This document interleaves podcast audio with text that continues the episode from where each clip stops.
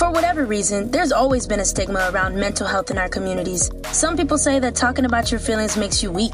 But you know what? It doesn't make you weak, it makes you human. No matter what you're struggling with, you can call or text 988 Lifeline to connect with a trained crisis counselor and get the resources and support you need. No judgment, no stigma, just hope. Text or call 988 Suicide and Crisis Lifeline day or night. 988. Hope has a new number. Escarbando, un podcast de opinión conducido por los periodistas Gustavo Olivo y Fausto Rosario. Luis Abinader, Leonel Fernández y Abel Martínez hacia el 2024, un análisis de los escenarios. ¿Cómo podría República Dominicana conseguir una reforma del DRCAFTA para proteger productores de arroz? Congresistas de Estados Unidos reconocen el derecho de República Dominicana a hacer valer su política de migración. Especialistas y autoridades reiteran que no hay peligro de efecto en República Dominicana de las quiebras de los bancos en Estados Unidos.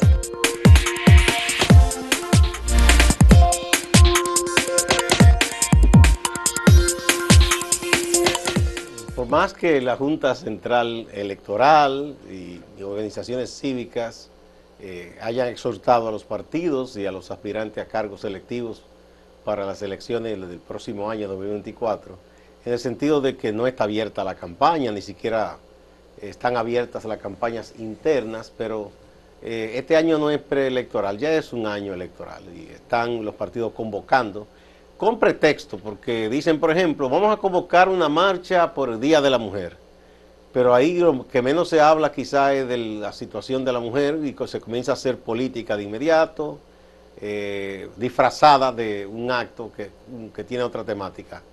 Y por igual, eh, los partidos todos están encargando a sus equipos, eh, de, sus equipos técnicos, sus equipos de, estrategia, a, a, hacer mediciones, encuestas permanentemente obvio, cuando una encuesta no deja bien parado a un partido o a un aspirante, eso se tiene como un instrumento de trabajo y de manera muy discreta se utiliza, no se publica. El que la publica o deja que se filtre, como dicen entre comillas, es porque le ha ido bien en una encuesta. A propósito de eso, como recientemente el Partido Fuerza del Pueblo depositó en la Junta Central Electoral su padrón con un millón quinientos mil, un millón y medio, y sus dirigentes anunciaron que pronto eh, alcanzarían la meta de 2 millones. Y ya ese partido que hablaba de que tenía posibilidad, amplias posibilidades de ganar las elecciones presidenciales, por ejemplo, en una segunda vuelta, eh, y decían que el único chance que tendría el presidente Abinader sería si gana en primera, ahora ya proclama con mucha seguridad de que ganarán las elecciones en los tres niveles en el municipal, congresual y en la presidencial en primera vuelta. A todo esto eh, mm, ha habido voces de analistas, en el caso del profesor Cándido Mercedes, que es un seguidor exhaustivo de estas cosas y siempre está tanto de las encuestas, estuvimos conversando, y él dice que lo que él ve eh, como primera cosa es que en ningún escenario Abel Martínez es puntero que está muy por debajo de Leonel Fernández, lo que quiere decir entonces que ya Fuerza del Pueblo, según esos datos que maneja el profesor Cándido Mercedes, sobrepasó al PLD. Pero que el PLD, que, pero que Fuerza del Pueblo no es que puede estar tan optimista como ellos dicen, porque a decir del profesor Cándido Mercedes, las mediciones que él maneja, que son varias y las ha cruzado, eh, lo, colocan la más alta en un 30%. O sea que Luis Abinader en todos los escenarios está puntero, eh, eh, por lo menos con 20 puntos, 15 puntos y la mínima con 10 puntos por encima de eh, Leonel Fernández. Entonces, ¿qué podría pasar? Es posible que debido a esa situación se produzca una alianza entre el PLD y Fuerza del Pueblo. Si se produce esa alianza, ¿cuál de los dos? Sería el candidato, Abel Martínez o Leonel Fernández? Bueno, eso para mí yo creo que es innegociable que si hay una alianza el candidato sea Leonel Fernández porque estamos hablando de alguien incluso que en una primaria no gana. Pero innegociable para, para quién Jesús? O para, si se llega a alguna alianza entre el PLD y Fuerza del Pueblo, yo creo que Leonel nunca va a dejar ese papel de presidente o esa candidatura, porque estamos hablando de alguien incluso que pierde unas primarias y crea un partido, o sea, hay alguien que no negocia. Que no se da por vencido, que no acepta derrota. Y en, en este contexto, hablando de ese análisis de Cándido Mercedes, recordemos que ahora el PLD entra en otra etapa y es una propuesta de encuestas. Ahora próximo a que la Junta Central Electoral está recibiendo las candidaturas, ellos van a implementar un sistema que supuestamente contempla la ley que se va a votar a partir del domingo 26 de marzo en el Comité Central y es que los candidatos sean escogidos por encuestas. Esto ya ha generado algunos comentarios en distintos partidos, pero como vemos siempre que el Partido de la Liberación Dominicana es un partido bastante cohesionado en términos de opinión, ahora ellos van a esperar cuáles son los resultados de esta votación que se va a hacer en el Comité Central para saber si sus candidatos serían escogidos a través de encuestas. Esto, ya el, Partido de la Liberación Dominicana está en la calle, eh, buscando opiniones, buscando eh, eh, militantes para sus proyectos políticos. Eso no es un secreto en plena, en plena violación a las leyes electorales, pero bueno, ese tema... Pero todos están, todos están haciendo lo mismo. Sí. No solo el PLD. Bueno, no es la primera vez que el PLD hace esto. No. En el, para las elecciones del año 2016 eh, hubo un método de encuesta y cuando la encuesta daba a uno de los aspirantes por lo menos 10 puntos, si mal no recuerdo, por encima de los demás, ese era el preseleccionado. Okay. Y luego de esa preselección se hacía internamente, eh, ya sea una especie de votación, pero ya preconsensuada, para formalizar la escogencia de esa persona. Es como el caso de Abel Martínez ahora. Ellos dicen que fue una consulta porque legalmente no pueden llamarle primaria. Exactamente. Se preselecciona a Abel Martínez cuando ya sea oficial que la Junta ordene, que será ya en eh, septiembre, octubre de este año, que se hagan los procesos internos. Entonces el PLD tendrá que formalizar esa escogencia de Abel Martínez, darle formalidad. Eso hará también con las demás eh, candidaturas que se van a preseleccionar con encuestas. Pero hay que recordar, eh, también Jesús, que en el caso de el que fue candidato del PLD, ¿verdad? Eh, que, era ministro, el, que fue ministro de ah, Obras Públicas. Navarro.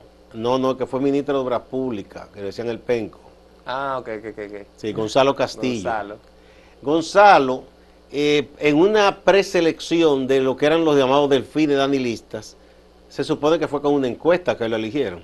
algunos no le gustó y se enojaron, como Reinaldo Pared y otros, que no, no le gustó esa situación, pero al finalmente se acogieron a lo que ocurrió, que él fue preseleccionado para luego competir con Lionel en las primarias. O sea que no es la primera vez que el PLD apela a esto de las encuestas. Tiene una lógica. Si tú haces una encuesta y hay uno que sale muy por encima de los demás, ¿para qué gastar dinero en una campaña interna y en una primaria así? cuando ya tú sabes quién va a ganar. No, y ciertamente el Partido de la Liberación Dominicana ha sabido llevar este tipo de procesos y lo hemos visto con más incidencia en los últimos años, pero también que las decisiones son bastante acogidas, porque uno de los temores que surgen a veces en estos contextos es que las encuestas a veces son manipulables y que no son vinculantes o determinantes. Pero entre los mismos miembros con lo que hemos podido conversar con ellos ayer en el Congreso Nacional, están confiados de que este sistema le va a permitir tener una visión general de cuál es, lo, digamos, cuál es la aprobación que tiene alguna figura dentro de la población y cómo estas figuras pueden desarrollar un proyecto político que pueda ser exitoso. Porque como sabemos, a veces las encuestas se manipulan, pero hasta el momento ellos están muy optimistas de que este sistema le va a permitir tener una visión más general de lo que la gente está pensando. También, eh, bueno, las encuestas cuando se hacen así en los partidos para esa selección, se cuidan de que quien haga la, contratación del encuestador sea una comisión oficial del partido, una comisión organizadora, porque no es que se lo dejen al equipo de un candidato, porque se va a buscar a alguien que le haga una encuesta que le favorezca. Hay que recordar un caso eh, eh, curioso que pasó en el PLD. cuando venían las elecciones del año 16, em, en ese momento el aspirante puntero era Monchi Rodríguez, que en paz descanse porque falleció. Y era, decían, la persona favorita de Danilo, todo eso. Y, en las encuestas salía puntero. ¿Qué pasa? De pronto dijo Abel Martínez, que estaba en la Cámara de Diputados, a mí hay que medirme también. Y todo el mundo decía, no, no, Monchi que va a ganar. Y cuando lo midieron, eh, no, no, estaban tan separados uno del otro. Monchi salió encima, pero eh, con pocos puntos por encima de Abel. Y cuando fueron a, las primarias, Abel le ganó. Abel le ganó. Y eso para mucha gente fue sorprendente, ¿verdad? Eh, o sea que esas cosas pueden ocurrir también. Eso no es determinante. Bien, vamos a una pausa, Jesús, pero antes vamos a recordar el sondeíto que hemos puesto para que la gente opine. Les estamos preguntando a ustedes, a propósito de que dicen que los principales partidos nuestros se han ido muy a la derecha y que aquí los progresistas y la izquierda no tienen mucha posibilidad. ¿Cómo considera usted a la sociedad dominicana? ¿Es derechista, conservadora? ¿Es liberal, progresista o es izquierdista? ¿Cómo usted la percibe? Vamos a la pausa.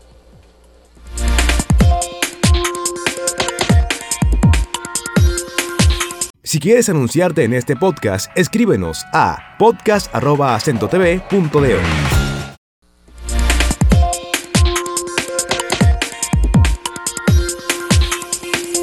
Para el año 2025 se eliminarán los aranceles del arroz en el Tratado de Libre Comercio entre República Dominicana, Centroamérica y Estados Unidos, mejor conocido como DERECAFTA por sus siglas en inglés. Esta situación ha alertado desde temprano este año a los productores nacionales porque dicen que puede impactar muy negativamente a su producción ya que estos productos van a llegar sin aranceles impactando a la industria nacional. Como sabemos el arroz es un producto de alta demanda en nuestro país y es un producto estratégico por lo que esta decisión en cierto modo preocupa a este sector de la economía que ya para 2025 se enfrentará con esta realidad. Ya se ha dicho que el gobierno va a tratar de implementar medidas que puedan suscitar esta situación y que la industria nacional no se vea afectada por esta decisión que está contemplada en un acuerdo que se firmó hace casi 20 años, pero el gobierno dice que va a seguir haciendo esfuerzos para que esta industria no se vea afectada.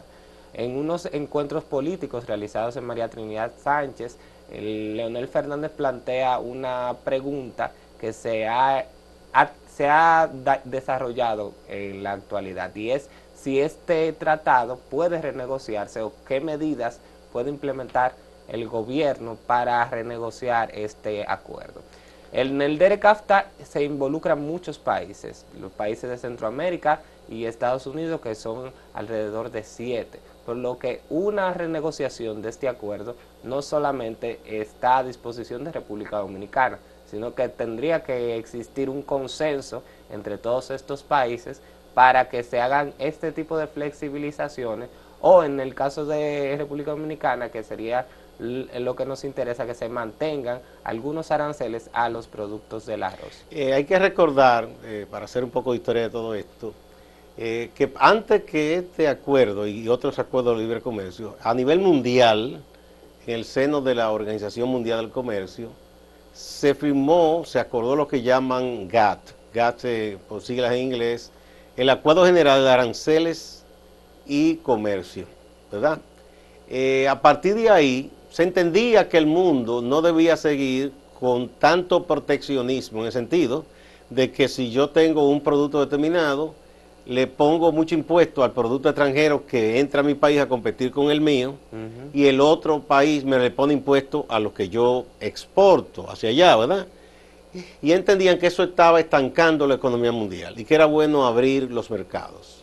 Hubo mucha discusión, se aprobó esto en el 89, República Dominicana como país miembro del Sistema de Naciones Unidas y de la OMC también firmó ese acuerdo en el 89 ese era el último gobierno del presidente, o uno de los últimos gobiernos del presidente Balaguer, fue 89, o sea que porque él terminó en el, en el 94.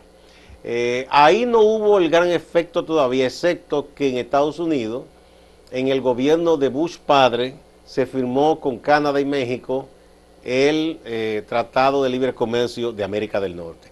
Y la propuesta, que en ese momento se le llamó el Plan Bush, pero que no prosperó, de Bush padre era, hacer todo un tratado de libre comercio en todas las Américas, que se llamaba ALCAN. Eso después no prosperó, se surgieron unas dificultades, gobiernos en América Latina que no estaban de acuerdo y eso se olvidó.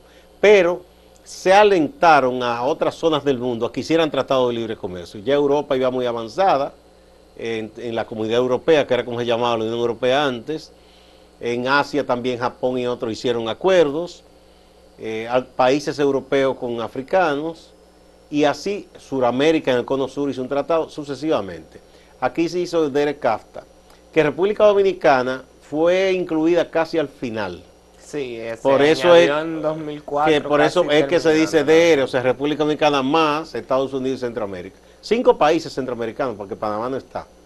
Ah, ¿Qué pasó con eso? Se advirtió en ese momento, todos los economistas, los especialistas en estos temas, que los países debían comenzar un proceso de preparación. ¿Por qué? Cada país incluyó una lista de productos que se, entendían estratégicos. Aquí se incluyó el arroz, por ejemplo que es un producto que es la caloría más, más eh, consumida por los dominicanos, pero además el arroz es una industria que genera cientos de miles de empleos, directos e indirectos, no solo por los productores pequeños y grandes, sino los que comercializan el arroz, que lo transportan, etcétera, etcétera. Y el arroz de aquí también se exporta, aunque no en tanta cantidad, hacia Haití, por ejemplo, ese es un comprador nuestro. Se suponía que cada país iba a proteger unos productos, pero esa protección era por un tiempo. Y se suponía que cuando, antes de que llegara ese tiempo de eliminar la barrera completamente, que es decir, el impuesto en aduana, entonces los países debían prepararse para qué? Para producir con más eficiencia, decir, producir más en la misma cantidad de terreno, bajar los costos de producción y mejorar la calidad del producto para que fuera de una calidad tal que si, por ejemplo, Guatemala produce un buen arroz, nosotros debemos producir uno tan bueno o mejor que de Guatemala para que eh, nos prefieran en el, mercado, en el mercado común exactamente del Derek CAFTA. Aquí se hizo eso, esa es la gran pregunta.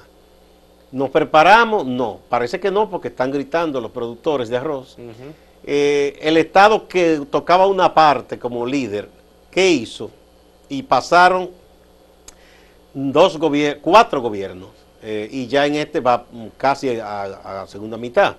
No se hizo, no, que uno sepa, no se hizo para que nuestro aparato productivo, tanto en la manufactura, en la, en la producción del campo, en la producción avícola, porcina, eh, mejoráramos la eficiencia, bajáramos costos de producción para poder competir con esos países. Usted va a un supermercado aquí y te encuentra muchísimos productos centroamericanos a buen precio, ¿eh? No se puede decir que no.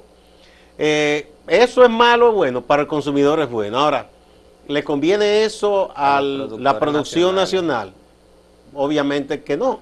porque, es otro tema. Y tú sabes que eso Pero, pero, eh, no sé qué se va a hacer porque es un tratado. No, y, es un proyecto ambicioso, o sea, tiene que involucrar a todos los países que firman el Derek CAFTA. Entonces, porque no solo convencer a Estados Unidos, exacto, que es el que primero ha dicho que no. Unidos, sino que tú tendrías que convencer a cada país y cada país seguro tiene un producto que va a querer exportar en mayor cantidad proteger, en menos, proteger protegerlo. Y tú tendrías entonces que evaluar en esta nueva renegociación todos esos productos, no nada más entraría el arroz, entrarían otros productos que son de interés para otros países. Si tú revisas las estadísticas del intercambio comercial, nosotros no hemos sido eficientes. Eso Es lo que eso Porque tenemos déficit con todo. Nosotros les compramos más a los socios de Derek que lo que les vendemos. Y no te creas que no nada más es una situación de República Dominicana. Siempre se ha criticado si entrar al Derek eh, fue una buena decisión. Y obviamente sí fue una decisión oportuna porque nos da oportunidades con un mercado. No, pero además que no teníamos salida. Y no teníamos salida. Primero por la presión que puso Estados Unidos, que ustedes saben que, que, ellos, no todo se dice, pero hay una presión que estos países no soportan. Entonces y segundo, porque nos íbamos a aislar de un mercado importante. Exactamente, entonces se decía que era necesario porque iba a fomentar la industria, pero también en, en la experiencia que hemos tenido en estos años es que han aumentado las importaciones en comparación con las exportaciones, porque los productos dominicanos no tienen la calidad o esos estándares internacionales para exportar. O a veces tienen la calidad, pero pero, no que tienen que cumplir con pero una no, serie de pero no y no solo eso, que no producimos una cantidad y con unos costos que nos permitan dar precios atractivos, porque ese es el problema. Exactamente. Bueno, pues vamos a ver si se logra algo con eso, pero es una tarea no difícil. queda mucho por delante. Y hay que decir que no hicimos en cuatro gobiernos consecutivos, ni productores ni el Estado hicieron lo que debían hacer para hacer más eficiente la producción nacional de arroz y de otros productos. Es la verdad, aunque duela. No se hizo lo que se debía de hacer. Vamos a ver cómo queda el panorama de aquí a 2025.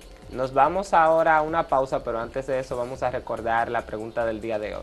¿Cómo considera la sociedad dominicana? ¿Derechista, conservadora, liberal progresista o izquierdista? Díganos después de la pausa.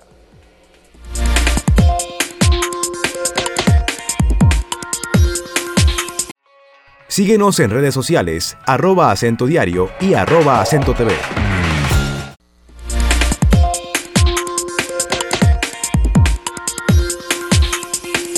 Vamos a ver cómo la gente ha expresado su opinión en este sondeo. Mira, aquí en el portal, para el 60.75%, la sociedad dominicana es más bien derechista conservadora. En segundo lugar, con 33.64%, están los que piensan que esta es una sociedad liberal progresista. Y eh, en el último lugar, con 5.61%, piensan que es izquierdista. Bueno, vamos a pasar ahora a Twitter a ver los resultados. Eh, muy similares en Twitter, vemos que la opción derechista conservadora aquí tiene un 67.6% liberal progresista tiene un 27.3% y la opción de izquierdista tiene un 5.1%. Si tú sumas 27, ¿verdad? Hay, hay más de, de 30, 33, 32 y más de 32% que dice que es liberal progresista e izquierdista. Para que tú veas, no, yo pensé que había menos personas con esas ideas, pero... Mm. Sí, o sea, no está tan tan disparejo. vamos a ver en YouTube. Aquí es mucho más amplio el porcentaje de los que dicen que es derechista conservadora, 71%, contra 24% que dice que es liberal progresista o 5% que la considera izquierdista. Aquí votaron 2.000 usuarios en YouTube. Vamos a ver algunos de los comentarios. En Twitter, por ejemplo, José Manuel Gómez dice, la gran mayoría de la sociedad no conoce siquiera esos términos. Está en otra cosa, la penetración de las drogas, la violencia, música porno y modas estrafalarias a través del narcotráfico es lo que está copando el cerebro de nuestro pueblo. Es una visión muy derrotista, pero bueno, hay que respetar a cada quien. Félix Daniel Heredia dice, la sociedad dominicana es derechista conservadora porque el gobierno de Balaguer extinguió a los jóvenes pro izquierda Amin Abel, Otto Morales, Maximiliano Gómez, Caamaño, entre otros. También lo hizo Trujillo con las hermanas Mirabal. El dominicano ausente ausente dice, el concepto izquierdo-derecha no existe. Somos un país presidencialista y la gente se van con el que está y con el que va a ganar. Bueno, gracias a todos por su opinión. Vamos a Santiago con el compañero Máximo Laureano. Adelante, Máximo. A las 6 de la mañana de este jueves cesó el paro de labores convocado por activistas sociales, dirigentes comunitarios y grupos populares del el municipio Villa Bisonó en Navarrete. Exigen obras al gobierno. Pero este paro dejó un saldo muy negativo y es que una niña de un año de edad resultó herida de bala el martes en la tarde, en la tarde noche. tuvo que ser recluida en el Hospital de Atención Infantil Dr. Arturo Cruzó. En relación a esta situación, la directora de este centro de salud, la doctora Mirna López, ofrece algunos detalles de la situación de la menor. La niña se recibió en el hospital en la tardecita noche, no le puedo decir la hora exacta, ella había acudido a un centro de su comunidad, desde ahí los padres salieron hacia nuestro hospital. Ellos refieren que se encontraban en la galería de su casa cuando se dieron cuenta del impacto que había recibido la niña, escuchando los disparos justamente en su espaldita, en el área dorsal. A su llegada al centro, la niña, gracias a Dios, en condiciones estables, sin datos de sangrado, se le hicieron los estudios de imágenes del lugar, no se evidencia metal ni otro tipo de cuerpo extraño en el interior de ella. La diputada Soraya Suárez, que representa el Partido Revolucionario Moderno en la circunscripción número 3, provincia Santiago, ha exigido al gobierno una inversión para que se construya un hospital maternidad en el municipio Tamboril. Dos camas para estos casos y Tamboril, Canca, Amacelles se encuentran en dificultad, sobre todo en Amacelles, cuando tienen que bajar las mujeres a punto de dar a luz y tener que llegar a Santiago, que nos une a Santiago una carretera muy estrecha, pero muy transitada. Eh, es un acto de reciprocidad a una comunidad que le ha dado tanto al país. Y a propósito de la inversión del Estado en Santiago, el exdiputado Marino Collante, quien anunció que buscaría la senaduría por esta provincia, ha dicho que la inversión en esta zona, en esta región, debe ser acorde con lo que suma al sistema fiscal dominicano. Según Marino Collante, al año Santiago suma unos 387 mil millones de pesos y que solo para este 2023 se ha presupuestado una inversión de 6 mil millones de pesos. Obviamente desde el gobierno predican que tienen una inversión en Santiago de unos 54 mil millones de pesos. Que la diferencia entre lo que aporta Santiago y lo que recibe en obras es demasiado pírrico y entonces yo me propongo hacer resoluciones, proyectos de ley para que Santiago se le asigne lo que, lo que puede, no todo, es decir, no es que los 387 mil millones se le dé, pero por lo menos que haya un porcentaje equitativo para que Santiago cuando vaya a hacer una obra no tenga que tomar un préstamo.